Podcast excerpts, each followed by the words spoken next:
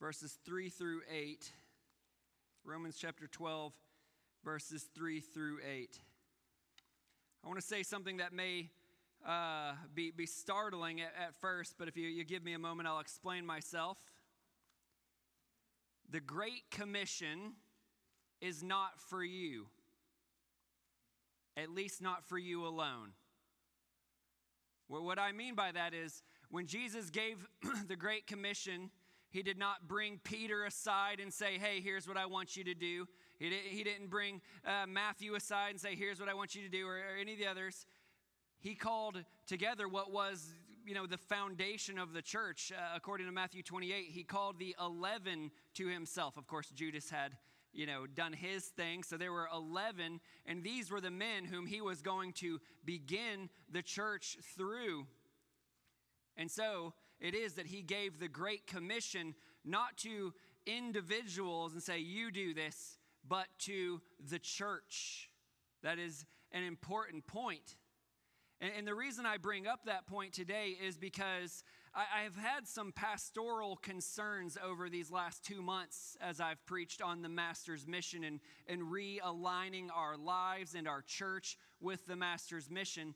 And, and here's kind of my pastoral concern that, that's just been, been on my heart and in my mind is, of course, as we preach on the Great Commission and the Master's mission, I have highly emphasized the value of sharing your faith, the value of evangelism, and the value of, of teaching and training up disciples, because that, that's what the Great Commission is. Go therefore and make disciples, and then teach them to, to obey, to observe rather, all that I have commanded.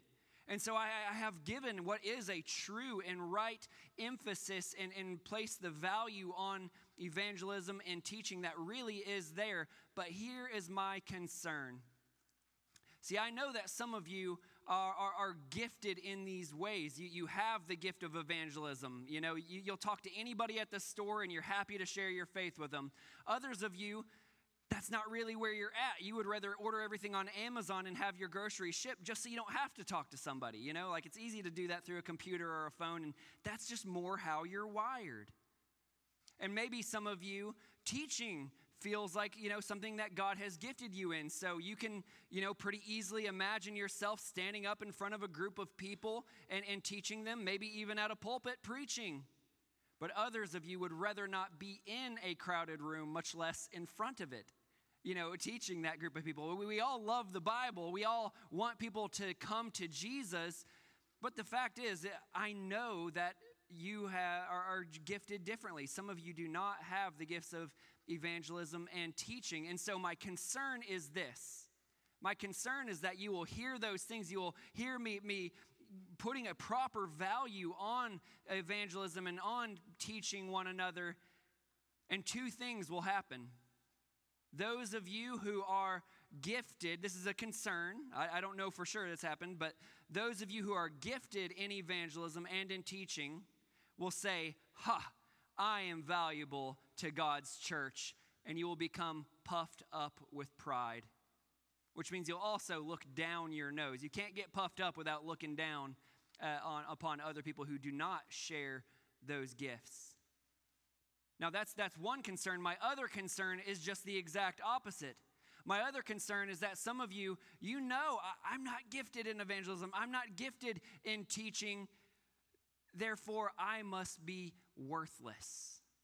I must be useless to Christ and his kingdom. But I want to tell you, just very straightforward from the outset, both of those are wrong beliefs and wrong attitudes, and they will both be very destructive, both for your own life and for our church engaging in the Master's mission. And thankfully, this is what Paul is going to address. He moves straight from, you know, verse 2, uh, be transformed by the renewing of your mind, to, hey, here is how you need to think. And the thinking is going to concern spiritual gifts. And so, as you'll see in just a moment, in the context, this is clearly what was going on. There were some who were gifted in these ways, and they were being puffed up with pride and looking down on others. And there were others who were being suppressed by those proud people. You can only fit so many big heads in a room, you know, before you push other people out. And that's, that's kind of how it was, you know. They're like, no, we, we don't have room for you because we're, we're the ones doing the ministry here. Just stay out of our way. No one would actually say that, but it's implied through attitudes, through words, through uh, looks in our faces. And so this is what's going on. So, with that in mind, for, for not only for the Roman church that we're going to read about, but for us as well as we engage in the Master's mission, let's turn to God's word. Romans 12, uh, verses 3 through 8. I'm sorry, my clicker.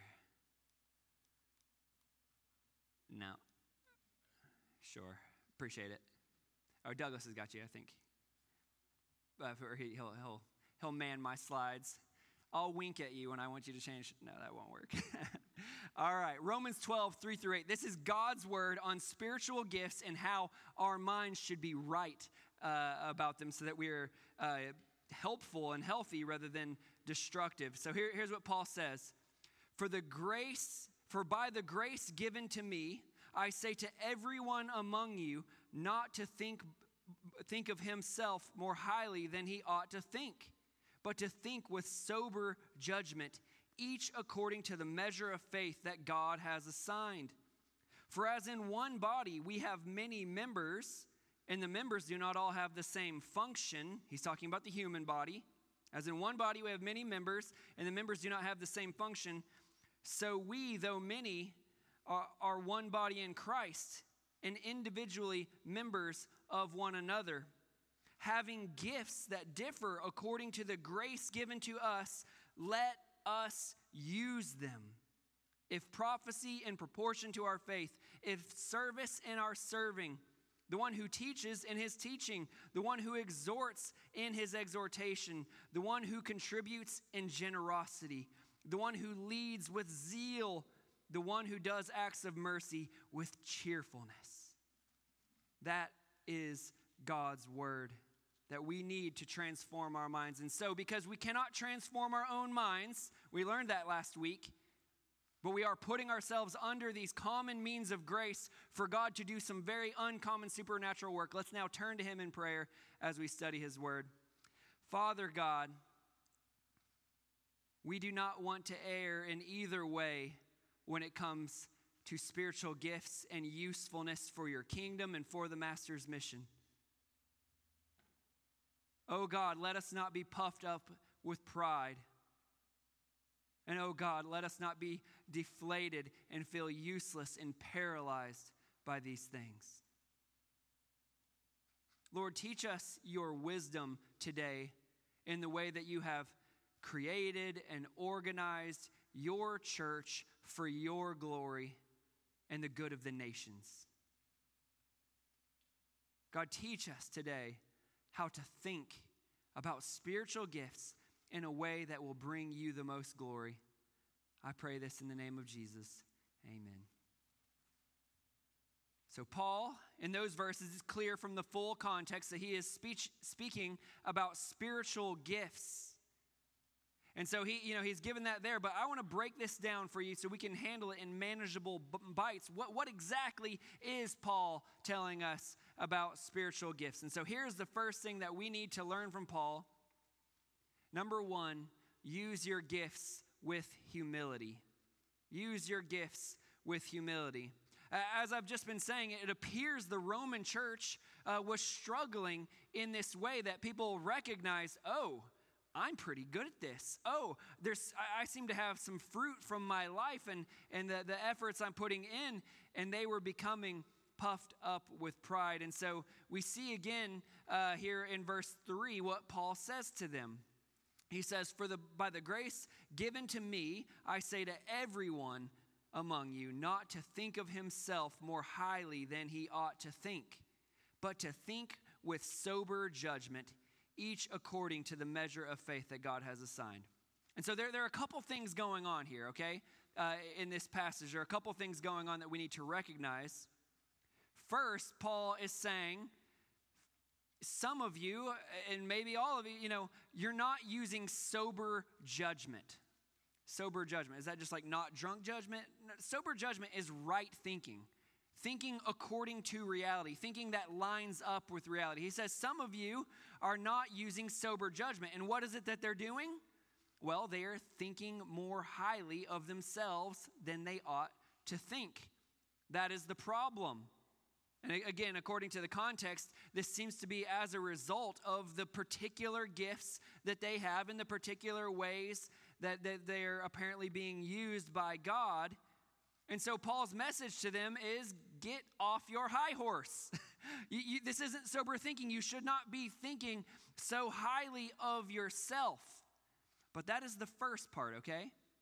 Because Paul's goal here is not self deprecation, that we would say, oh, I'm just terrible, I'm the worst, and my, my gifts don't matter, my gifts are useless. That is not his goal here. His goal is true humility, not, not just calling ourselves worthless. He says there um, in, in the, the end part of the, the verse, let us think with sober judgment, each according to the measure of faith that God has assigned. Now, the measure of faith, again, I, I, just don't have too much time to work through this, uh, but he is talking about this measure of faith that, that, that is for these spiritual gifts. You know, like we, we are saved by faith, and through that faith, we receive spiritual gifts. And this, this measure of faith is, is kind of the outworking of those spiritual gifts. And so we can take it there. He says we need to think about our spiritual gifts, each according to the measure of faith. And here's the big part that God has assigned. So, so humility isn't just saying, no, I'm, I'm the worst, you know, like I'm terrible, I'm useless. It's saying, I do have gifts. There, there are valuable uh, aspects of, of the, the capabilities that I have, but, but humility says, I am not great. The God who has given me those gifts is great. Do you see that? That God has assigned. Friends, if you want to just put it out there. What do we all deserve? Each and every one of us. Hell is what I deserve. I mean, every single day, I, by the way, merit hell because I sin every single day, whether in thought, deed, or word. In some way, I deserve hell. The last thing I deserve or you deserve is to be redeemed by God, brought into a relationship with God, then, then given these abilities by God to go serve God. And so what are we boasting about? What are we proud about? What's puffing us up about this? Paul kind of makes this point uh, very clearly in First Corinthians there. He says, who, sing, who sees anything different in you? He says, you know, you're comparing yourself with others, others and you're getting puffed up. Who sees anything different to you? What do you have that you did not receive? If then you received it, why do you boast as though you did not receive it? I mean, that, that's, a, that's pretty clear logic. What are you puffed up about? You and I deserve hell. Why would we, we act like, well, I'm special, I'm great because I have the gift of evangelism, I have the gift of teaching, I have this gift and that gift? It's a gift. Like, that's literally the definition of a gift, especially a gracious gift from God, is that this is unmerited, undeserved gifts given in spite of what we deserve. That is what all spiritual gifts, abilities, usefulness for the church is, is something granted out of God's mercy and grace, not out of your merit and deservedness. And that levels the playing field and it glorifies God. It says the gifts are real, but it's God who is great. It's God who deserves the glory. It's God who deserves the applause, not me. Therefore, I'm not going to stick my chest out in the air and my nose up and look down at you at it.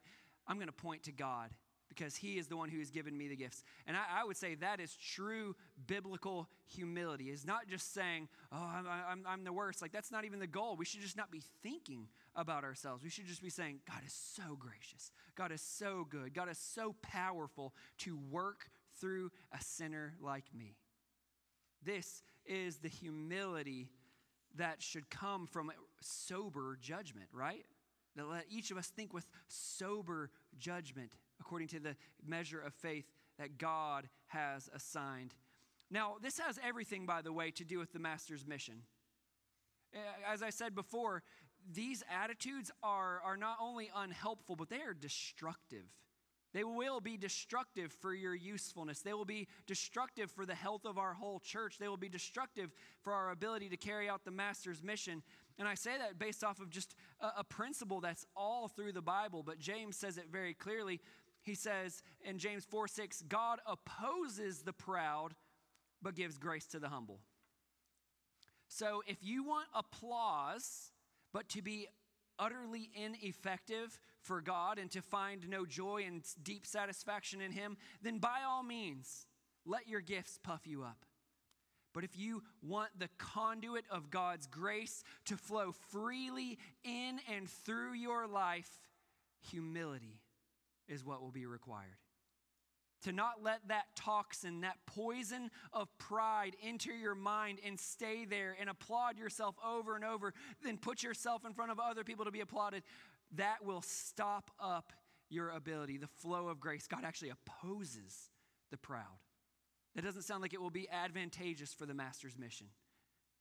But humility, saying, yes, the gift is real, but it's, it's from the God. It's from God, not me. He, he is the one who has done this. This is what opens up the flow of grace in and through our lives. And that's the first thing Paul wants them to learn. Now, there, there are more aspects that, that we need to learn here of okay, so my gift is real, but I, I give glory to God, but you know, like I'm gifted in these ways, and and so like I'm okay, right? Like I, I can be a Lone Ranger Christian right? The Great Commission is for me, is kind of the idea. Like, I am going to go out and I'm going to accomplish the Great Commission on my own. And those who don't have these gifts, even though we're equally as valuable, you know, um, they, they can't really do anything. Like, they, they don't really add anything to the picture. Well, that, that is the next thing Paul wants to correct. And I'll, so I'll just give you this point use your gifts in harmony in harmony. I'm not talking about harmony as opposed to fighting, although that does happen when you have competing with spiritual gifts, and I have seen it. What I mean by harmony is I'm talking about an orchestra playing a symphony. Or you could say a body that all its parts are functioning in unison and in connection to one another. This is what we see is Paul's next point that we can use our gifts in humility but with, in, in harmony. Look at this in verses 4 through 6. He says, For as in one body we have many members, and the members do not all have the same function, so we, though many, are one body in Christ and individually members of one another.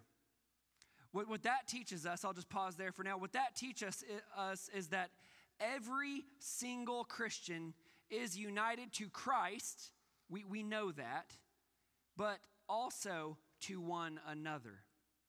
And that's the part that we sometimes don't act like is true. Do, do you see it there in the text?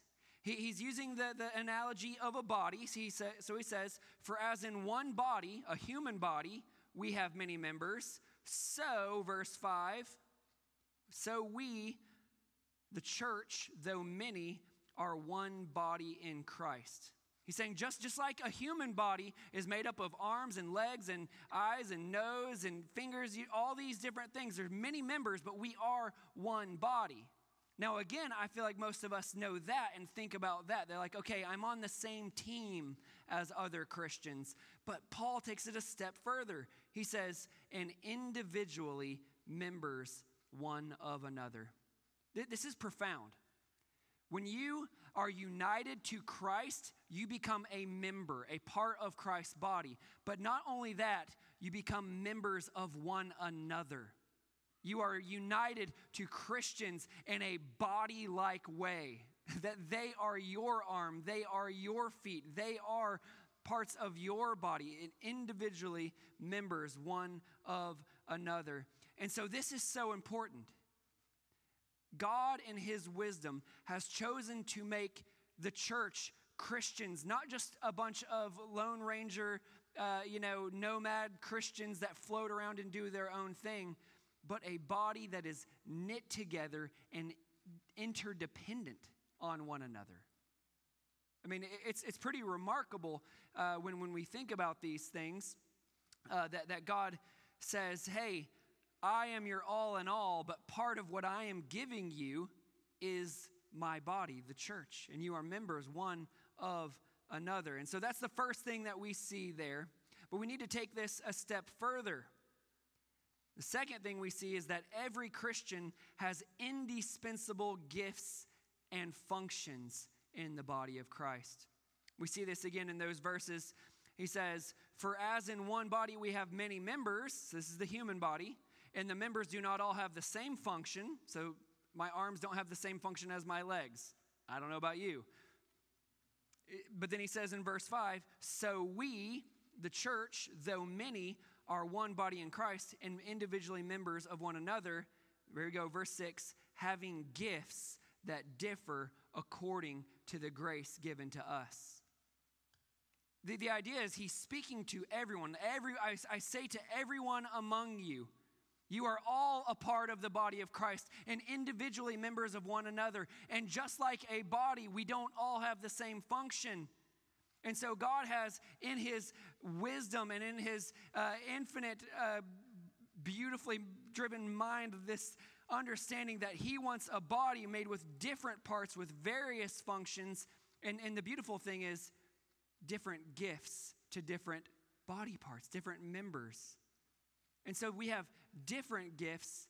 And I would say again, God doesn't waste his time, God doesn't do anything without purpose. So every member that is joined to his body has a purpose, has a function, and every member that's joined to his body has the gifts needed to fulfill that function.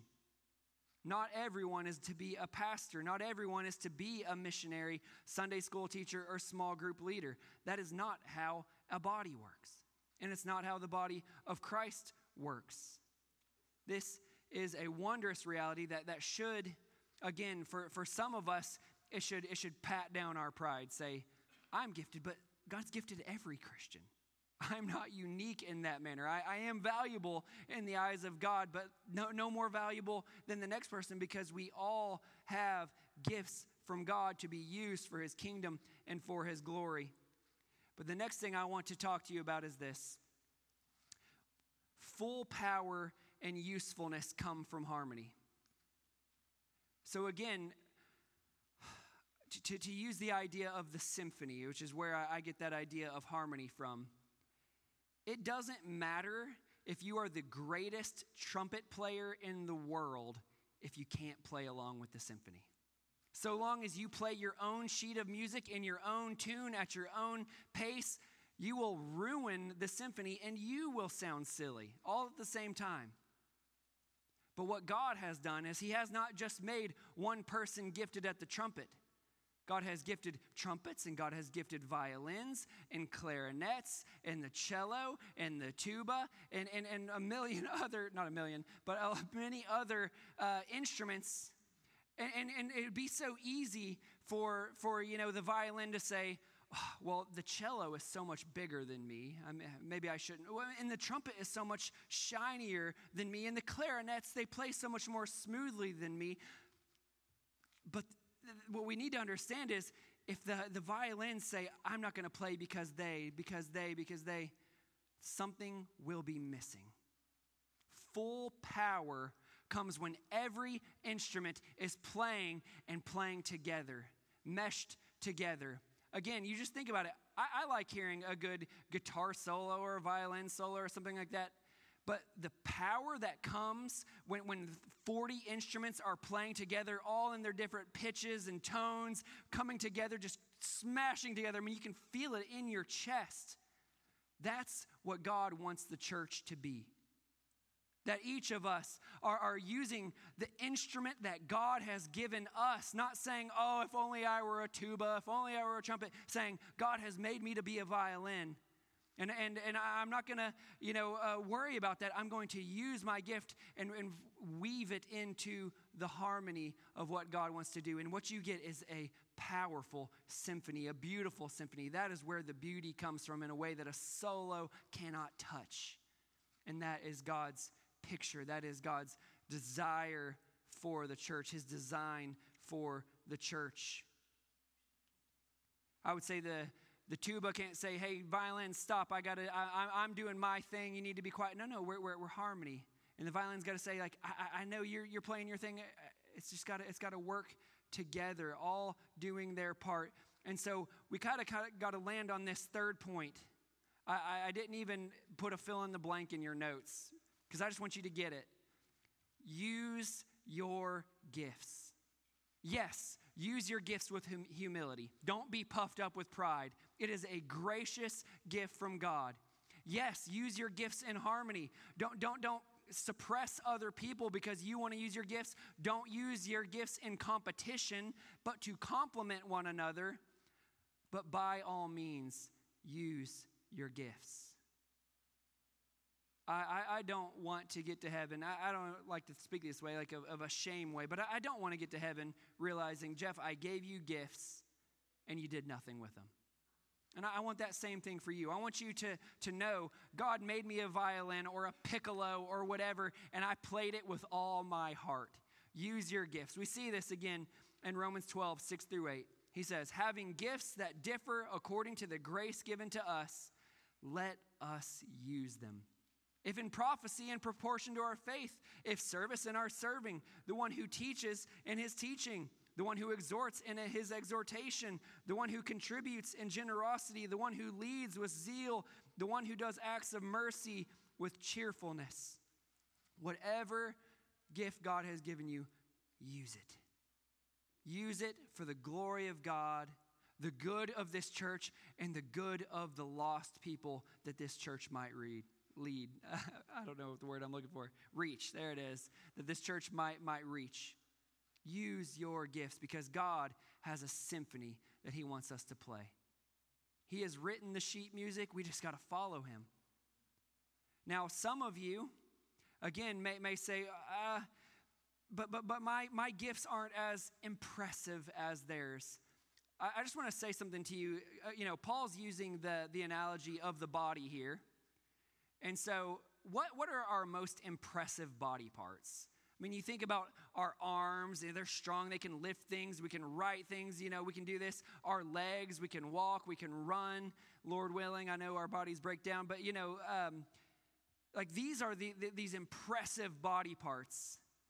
But I want you all to understand even the unseen, seemingly less impressive body parts are so important to our life and our function as a church. So we, we are a church body, we are a local expression of the body of Christ.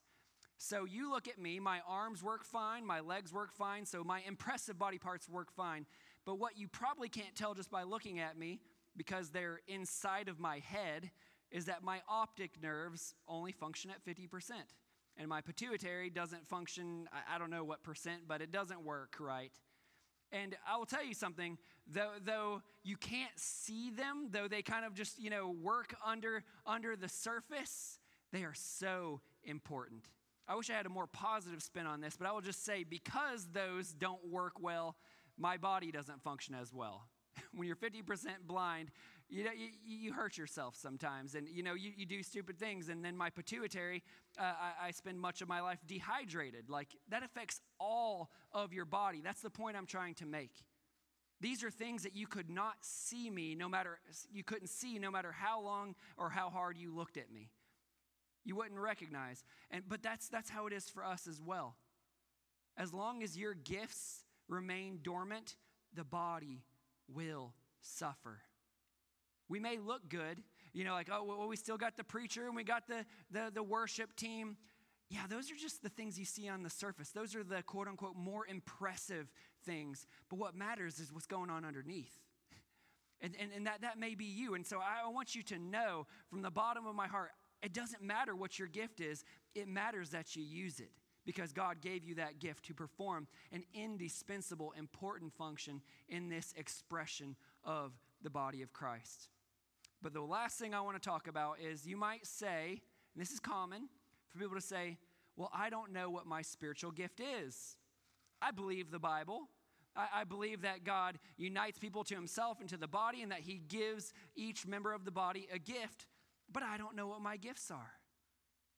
And so I just want to say a couple things to that, okay? First, I want to say don't worry about having a perfect label for your spiritual gift. It doesn't matter. like the Bible, by the way, any spiritual gift list you look at, there are no two that are the same. Uh, I mean, what does that tell you? Well, it tells you that God's not that concerned with perfect categories and labels. I would also say, even just looking at these ones, if prophecy in proportion to faith, in exhortation and in, in, by exhort, exhorting, in teaching, in teaching, it's like, you tell me the difference between prophecy, which is just proclaiming God's word, the difference between that and teaching and exhorting. Like, I, I, did figure it out, like on paper, but it took some real work to. There's a lot of overlap between generosity and mercy, right? Those are two other gifts. Uh, like, there's so much overlap. And so, what I want you to think of yourself is, is, is not as a, uh, like, here's my label, but rather as a, a, a shade of paint that God has mixed and mashed together, and this, this is who you are. You have a little bit of this, a little bit of that and you have the perfect amount, by the way, to perform what God wants you to do. So don't worry about a label, okay? You, you don't have to, well, I have the gift of uh, this, so I'm going to do. No, just, and that kind of leads me to my, my next thing. If you want to know what your gifts are, to see uh, where you excel, where God is making you excel, serve the church.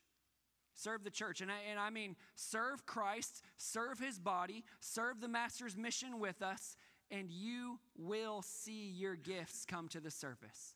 I'll, show you this uh, from 1 Corinthians chapter 14, 12. This is in the context of spiritual gifts, uh, verses uh, in those chapters there. He says this So with yourselves, since you are eager for manifestations of the Spirit, such as spiritual gifts, you know, uh, fruit bearing from, from our lives through our functions, since you are eager for manifestations of the Spirit, strive to excel in building up the church. And so that's just the most practical advice I can give you. Don't wait until you have a neatly categorized, labeled spiritual gift to say, okay, now I'm going to start serving the church in a way that perfectly fits my gifts. I would say start the other way. Start serving the church and just see what, what, what connects with you, what resonates with you, what, what God seems to be blessing in your life. And it doesn't have to be evangelism, it doesn't have to be teaching. It could simply be when I come to church, I'm going to say two encouraging things to people. And, and you might say, man, that person, they, they seemed really encouraged. That, that's the gift of encouragement. God is using you to encourage people. I told you guys at the beginning, at the announcements, Taylor told me to start, you know, doing, lead a Bible study, and here I am, uh, 10 years later, 12 years, whatever it is. Um, like, it was just such a small thing. You, we just, we were faithfully serving God, pursuing His purposes, and your gifts will come to the surface. And then you press in in those areas. This is God's beautiful design for the church. There is none higher or none lower in the body of Christ. We are all useful for the kingdom. Yes, we have one mission. We do to make disciples and train disciples. We have one mission, but we are one body with many members to accomplish that one mission. And that's what I want to enlist you to do with me, that we do it with humility and harmony, that God may be glorified through us. Let's pray. Father God, we are so thankful once again, even as we reflect on the humility required for using our spiritual gifts, we are reminded of how we should every day wake up humble Wake up remembering we don't even deserve to wake up that day. Wake up remembering we don't deserve salvation. We don't deserve a relationship with you that pours life and joy and peace and hope into our hearts. We deserve none of it. And Lord, you have just been so good and so gracious to us. And God, we ask that you would help us to steward the gifts you have given each and every one of us for your glory. God, let, let us who have the, the seemingly more impressive gifts wield those with humility, recognizing it is undeserved, unmerited gift. Let those of us who, who think, oh, my gift isn't all that impressive, let us take heart in knowing that the God of the universe designed us and gifted us that way for this particular purpose. And Lord, may we come together serving one another, serving Christ, and may it be a beautiful symphony in your ears and for the world around us to see the beauty of Christ. I pray all this in the name of Jesus. Amen. Amen. Let's stand together and use this very familiar hymn as our commitment to obedience.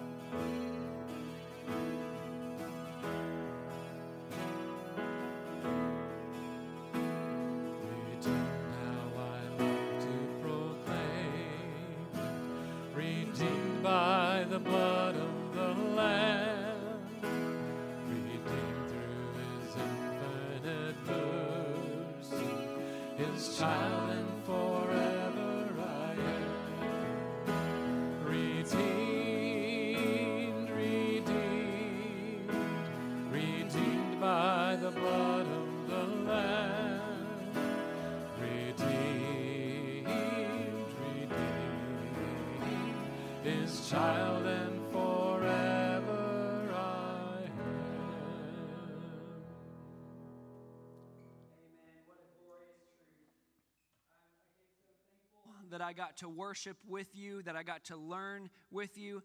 And I'm thankful that we get to look forward to the future, the way God is going to use this body for His glory as we work together in harmony in the ways God has graciously gifted us. I want to remind you that next week we will have our fellowship lunch um, after, after the service there in the gym. That's just a great time, truthfully. It's a great time to minister to one another and to exercise the gifts we have as we serve one another for God's glory. And so I, I hope you are looking forward to that as well.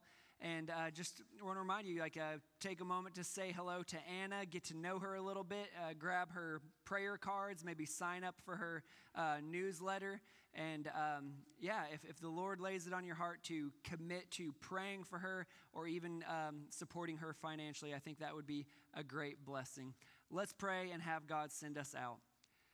Father God, you are worthy of more worship than we could ever muster. Our hearts cannot even express how great you are. But Lord, we are thankful that we get to experience you, enjoy you, and we get to serve you.